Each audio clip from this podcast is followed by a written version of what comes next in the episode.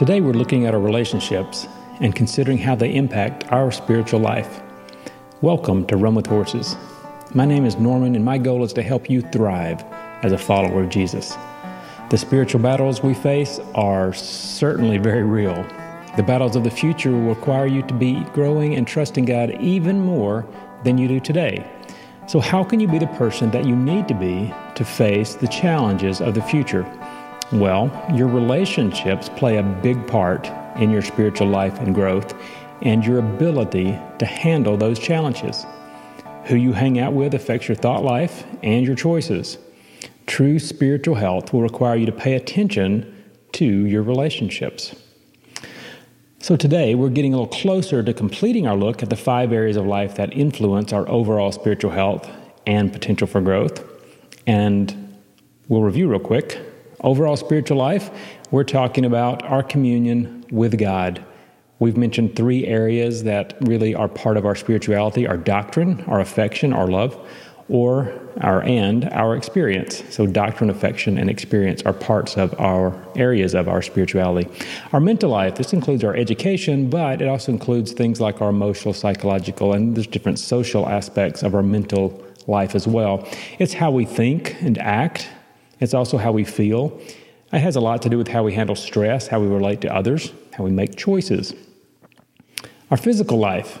From birth to death, we are physical beings. Can't get away from that. We have real limitations. You don't have control over much of your physical life, but you do have choices that you are able to make which influence your health and your ability to live well. Exercise and diet are, of course, key, and we spent a whole show thinking about that. The last show, we actually looked at our emotional life. There are many different types of emotional skills, also called emotional intelligence, that you can work on, that you can practice, that you can gain, that will help you in your relationships. That's a place where they're really important. But things like emotion regulation, practicing gratitude and empathy and kindness, they can help you relate better to yourself, understanding who you are and others. And really the bottom line of our emotional health is not allowing our feelings to lead us, but to recognize they are important. They can be signs of deeper issues, or they can tell us something about ourselves or other people. There are times when our emotions say something we need to listen to, but we don't want our emotions to lead the train. We need truth to lead the train and make sure that our emotions communicate what they need to. Today, we're looking at our relationships. Now, humans are interconnected. There is no getting around that. We are part of this network of people. Your family is part of that. Your community is part of that. Your church family, your work family or community is part of that. We have to and are meant to connect with others. You know, if we don't develop well. We have some kind of often mental or emotional or physical issue even if we don't have proper connections as we grow and mature. And this is true for us physically, and I think it's true for us spiritually as well.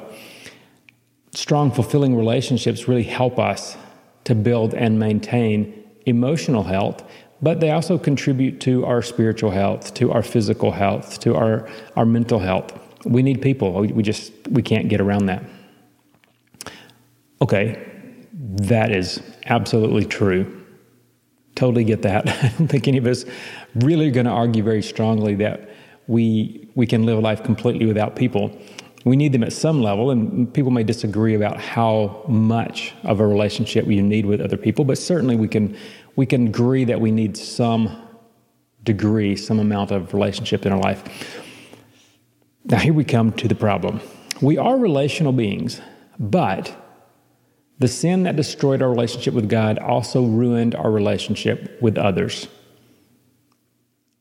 That's why life's greatest hurts, as well as life's greatest joys, come through relationships with people. And that is a direct quote from a website called Global Disciples, and it's from Canada, so it's .ca. It's called Christian Relationships Relating with Others. There's an article, a blog post that they wrote, and I really like the way they put that.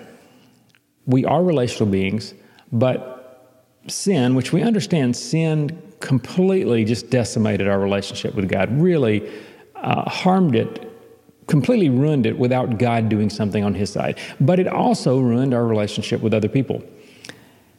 However, because God created us to be relational, God's greatest joys, life's greatest joys, and life's greatest hurts come through people. The hurts come because of sin. The joys come because we were created to be in these relationships. What that means is we have to deal with the fact that people are a pain. And that's no joke. People are a pain. And yet, we need people on so many levels. I mean, on the one hand, sinners abound. You cannot do anything, go anywhere, talk to anyone without some potential for hurt, for harm, for insincerity, for flat-out meanness. That's just true, and that's true even in the church. When you get out into the workplace, into the community at large, oh man, we as humans are so capable of hurting each other. But on the other hand, some of our best comfort comes through people. Our strongest encouragement often comes through people. You know, Jesus gave us this call to love and serve people. So we have both sides to this. Our greatest hurts come from people. But a lot of the comfort that God gives us, he brings us through people. A lot of the encouragement comes through people. If we examine passages like we always look at Ephesians chapter 4 and the equipping for ministry, well, that comes through people that God gave the church. So if the hurt's there, but the potential for growth and ministry is also there, what do you do? How do you deal with the truth that relationships are frequently not fun? But on the other hand, often they are incredibly joyful, and there's lots of rejoicing because of people in our life. Well, there are lots of options. I mean, you can be a hermit. I don't know that that's really going to work out well for very many people. You can avoid as many people as possible and be a hermit. And recently I've come across a couple of stories of people that were hermits and lived for just years where they didn't really talk to anybody, didn't relate to anybody. And we look at that and go, that was just odd. I mean, there's a certain level of disconnect that a lot of people have that are near us. We say, well, they don't really talk to anybody. They're not very relational. But to truly be a hermit and not talk to anybody for years, for decades, okay, there's something wrong in that case. So you could try that, but it doesn't work for very many people. I don't think it's what God intended, ultimately. Well, you can live near people in the same neighborhood as people without any real connection to them. And unfortunately, I think this is what a lot of people end up with, whether they intentionally chose it or not. We talk to people, but we don't actually get past a surface level relationship. You know, it's not uncommon for people to attend a church for years and not really get to know anyone. I mean, they know their names, but they never have a meal with them. They never sit down and talk to them. They don't really know what struggles they're going through. They don't really know who they are. So it's possible to live near other people, even sort of with other people, and not really be in a relationship with them. It's possible to live near people and never meet. If you live in some neighborhoods in the United States, you may have a neighbor that lives across the street that you literally never talk to. That's the kind of world that we live in today. I don't think it's the kind that we really should desire, however. Jesus calls us into relationships with others. I think that's true. And I think as you look at the New Testament, it's hard to get away from that as a truth. So the question is, why in the world did he do that? And I think there's two maybe really big answers, and we'll probably stick with those today. The first one is we, the church, the disciples of Jesus, the people who are following him and trying to be like him, we are God's plan A to reach the world with the good news of his son. I mean, there is no plan B. This is it. God has entrusted us with this message of reconciliation and redemption. Paul calls us ambassadors for Christ. Well, an ambassador has to talk to people. He has a message for others, and we have the message of reconciliation that the world needs to hear. So we are the plan A. God has a purpose for us, and that purpose includes all of these relationships that can be so very messy. You know, Mark 12, 29 to 31, Jesus is sharing what are the two great commandments. So he says, first of all, hear, O Israel, the Lord our God, the Lord is one. And you shall love the Lord your God with all your heart, with all your soul, with all your mind, and with all your strength. This is the first commandment. And that one, a lot of us would say we don't have any problem with that. Well, I mean, we have a problem with that because it is impossible for us really to love God with our heart, soul, mind, and strength. We want to, we have a desire, but it's one of those things where the spirit is willing, but the flesh is weak. The flesh continually draws us away from God. So we understand that as a goal, and we like that. That's the first commandment. But the second, like it, is this: you shall love your neighbor as yourself. Okay, now there we've got problems. A lot of us, we don't want to love our neighbor. We don't even want to talk to our neighbor. We don't want to have to like our neighbor. We don't have to have anything to do with our neighbor. But the intention is that we relate well to them, that we love them, that we care for them, and that, my friend, is not easy, but it's not complicated. And so I think sometimes we conflagrate the two. It's not that it's hard to understand. I mean, it is super hard to do, but it's not a complicated truth. We love and serve others for the sake of the gospel, not because it's best for me, but because it's best for the glory of God. And that really is what it boils down to. Well, a big part of this plan A is our relationships with the world that are focused on, ultimately focused on glorifying God. So as we have a relationship with God, people need to see that, and they can't see that if we're not in a relationship with us. If they don't know who we are, if they don't see how we relate to God, if we don't have a certain level of relationship with them, then our life can't be a testimony. And if we're not talking with them, then certainly our words are not a testimony either. If we're the plan A, it absolutely requires that we pursue relationships with other people. That's the bottom line. So it's not easy, but it's not complicated. It's just hard to do because we tend to focus on ourselves a lot more than we focus on God, and even less. If you're like me, I know this is something that I have historically noted in my life, that it is one part of wanting to follow God and love Him and serve Him. But then there is part of me who is not so interested in other people. People are difficult. People are hard to love. People require so much time and energy. And if you're like me, I am an introvert, so people are exhausting. So how do you deal with that? Well, I think it ultimately, I have to go back to, I love God. I want to be what He wants me to be. And part of that process of becoming the man that He wants me to be is to learn to love other people the way that He does, to see them the way that He does. And that's true in the world at large, but that's also true for the second reason God calls us into relationships. So the first one is we're the plan A to reach the world.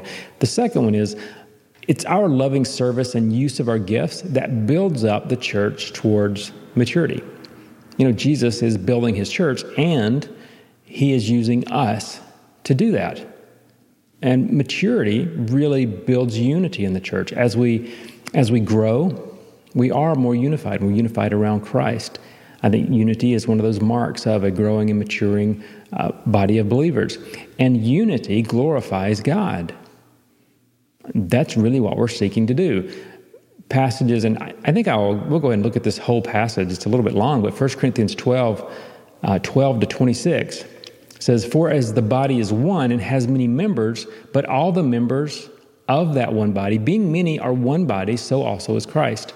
For by one Spirit we were all baptized into one body, whether Jews or Greeks, whether slaves or free, and have all been made to drink into one Spirit. For in fact, the body is not one member, but many. If the foot should say, because I am not a hand, I am not of the body, is it therefore not of the body? And if the ear should say, because I am not an eye, I am not of the body, is it therefore not of the body? If the whole body were an eye, where would be the hearing? If the whole were hearing, where would be the smelling? But now God has set the members, each one of them, in the body just as he pleased. And if they were all one member, where would the body be? But now indeed there are many members, yet one body. And the eye cannot say to the hand, I have no need of you. Nor again the head to the feet, I have no need of you. No, much more, these members of the body which seem to be weaker are necessary. And those members of the body which we think to be less honorable, on these we bestow greater honor, and our unpresentable parts have greater modesty. But our presentable parts have no need. But God composed the body, having given greater honor to that part which lacks it, that there should be no schism in the body, but that the members should have the same care for one another. And if one member suffers, all the members suffer with it. Or if one member is honored, all the members rejoice with it. This is really the picture that we should have as a body of believers, a group of people who are following Jesus together. We should have, I love the way verse 25 and 26 put it, we should have this care for each other. We should genuinely love each other and desire one another's best.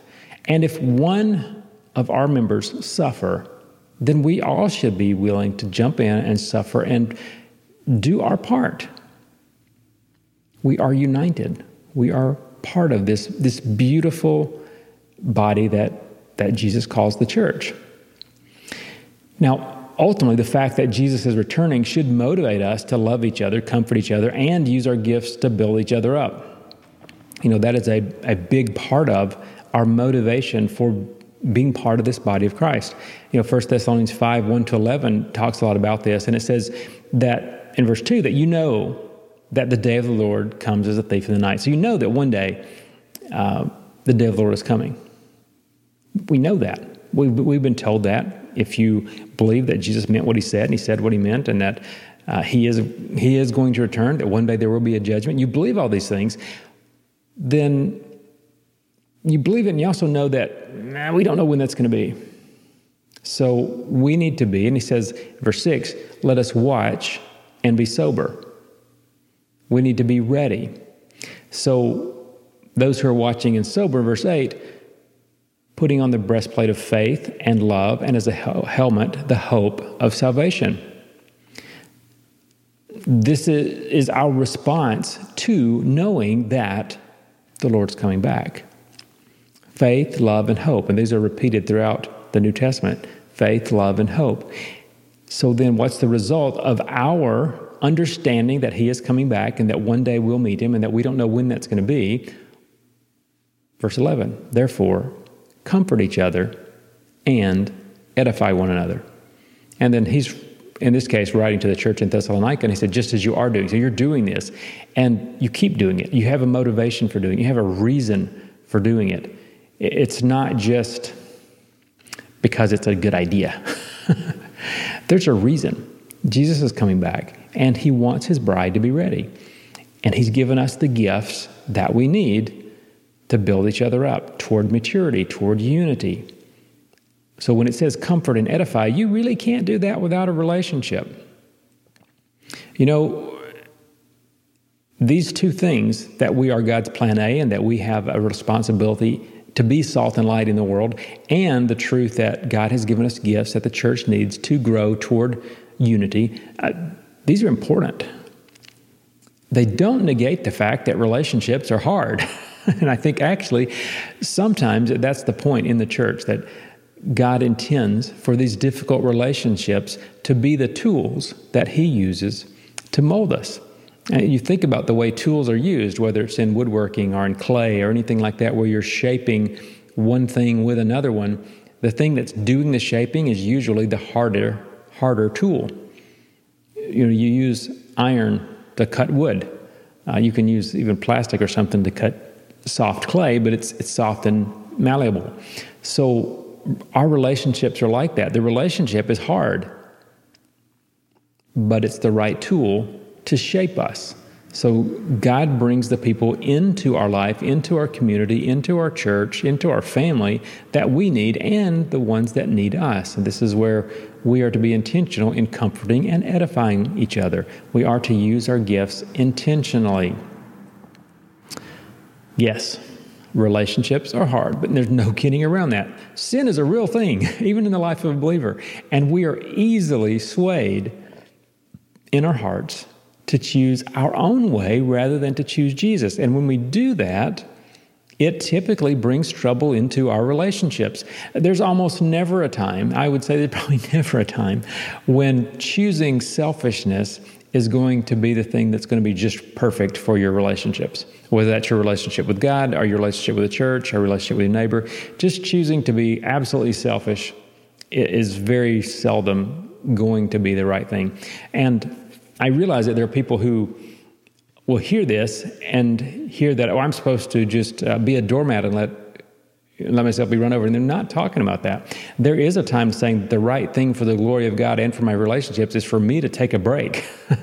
I need to be the person God wants me to be first. And only then can I be the right person in the relationship. But I would argue that that's not being selfish. That's putting God first. God has a design for your life, and you need to put Him first above your other relationships. The first commandment is to love the Lord your God with your heart, soul, mind, and strength. Be pursuing Him to be that right person. And then you love your neighbor as yourself. You're the right person to love your neighbor as yourself. So if you are a follower of Jesus, and you're learning and you're growing, then one of the questions we should be asking ourselves is, do my relationships look like the relationships that Jesus had with people? And one of the things you notice is that He occasionally left people that were looking for Him because, hey, He said, hey, I've got work to do. I came for a purpose. I came to do my Father's will, and I need to keep going. So He could have given more time with people who wanted to be around Him, who loved Him. And that would have been awesome, and that would have been putting them above Himself. That would have been humility, but it wouldn't have been glorifying God. And I think therein is the rub. Sometimes we want to choose ourselves, absolutely to be selfish, to put ourselves first. It's not part of putting God first. But if the right thing to glorify God, to be ready to serve Him, is to take that rest, to step away. We need to do that. For those of you who are like me, who are introverts, it's important to get that rest. Otherwise, there's a point where you blow up, you burn out, and you cannot go on. Well, that doesn't glorify God, and it doesn't help your neighbor. So there are times when I need to take a little time away to recharge, to pursue God, to be the right person in my neighbor's life. So I have to ask myself, do my relationships look like the relationships that Jesus had with people? And, Philippians 2, 1-11 is an awesome passage. It's really a good challenge for us, particularly, there verse 4 says, let each of you look out not only for his own interest, but also for the interest of others. That's absolutely true. But understand that in the context of this, what does verse 11 say? That every tongue should confess that Jesus Christ is Lord to the glory of God the Father.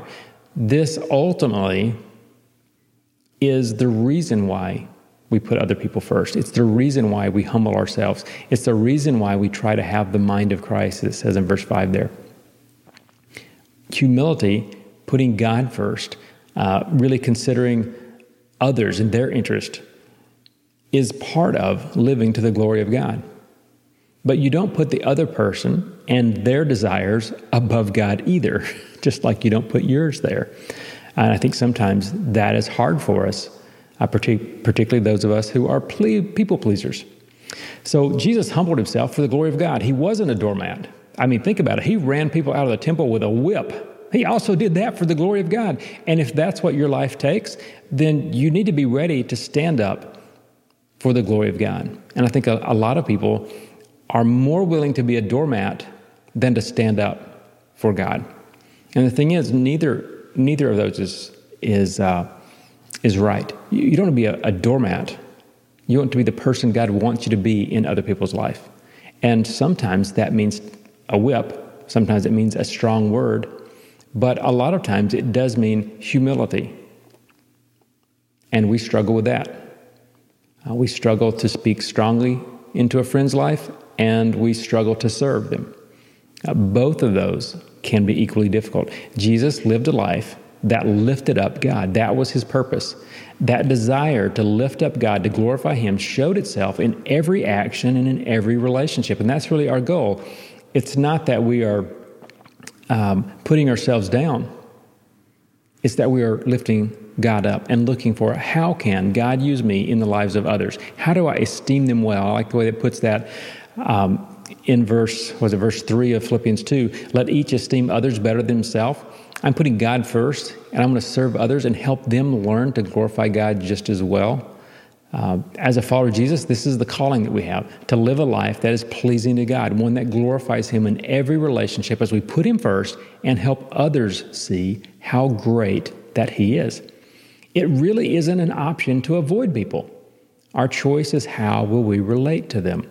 Will our interactions with others make the message of the cross clear and allow the hope of the gospel to shine bright?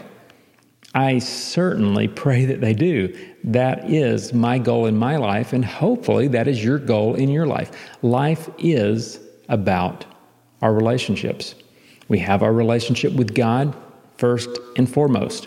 We have our relationship with the church, where we are supposed to be equipping, supposed to be building up, supposed to be helping the church to mature to Christ-likeness. And then we have this relationship with the world, where we are salt and light. We are to take the good news of the gospel to the world. And in and around all of this, something we didn't really talk about a whole lot, we have our relationship with ourselves, the way that we view ourselves, the way that we think about ourselves. And ultimately, in light of who God says that we are, as we embrace the truths, what God says about us, then we're better able to accept his love. We're better able to serve him. And I think that question ultimately of how we view ourselves takes care of itself as we serve him. The question, we've asked it a couple times already, is not where will I be when I face the most difficult challenge in my life, but who will I be? Thanks for joining me today. If you have thoughts or questions about your spiritual life, about your relationships, write me at norman@runwithhorses.net. I'd love to hear from you. You know, our lives are complicated.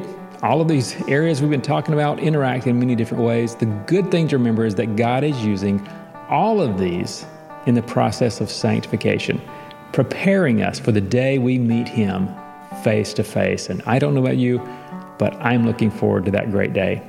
Until then, keep running.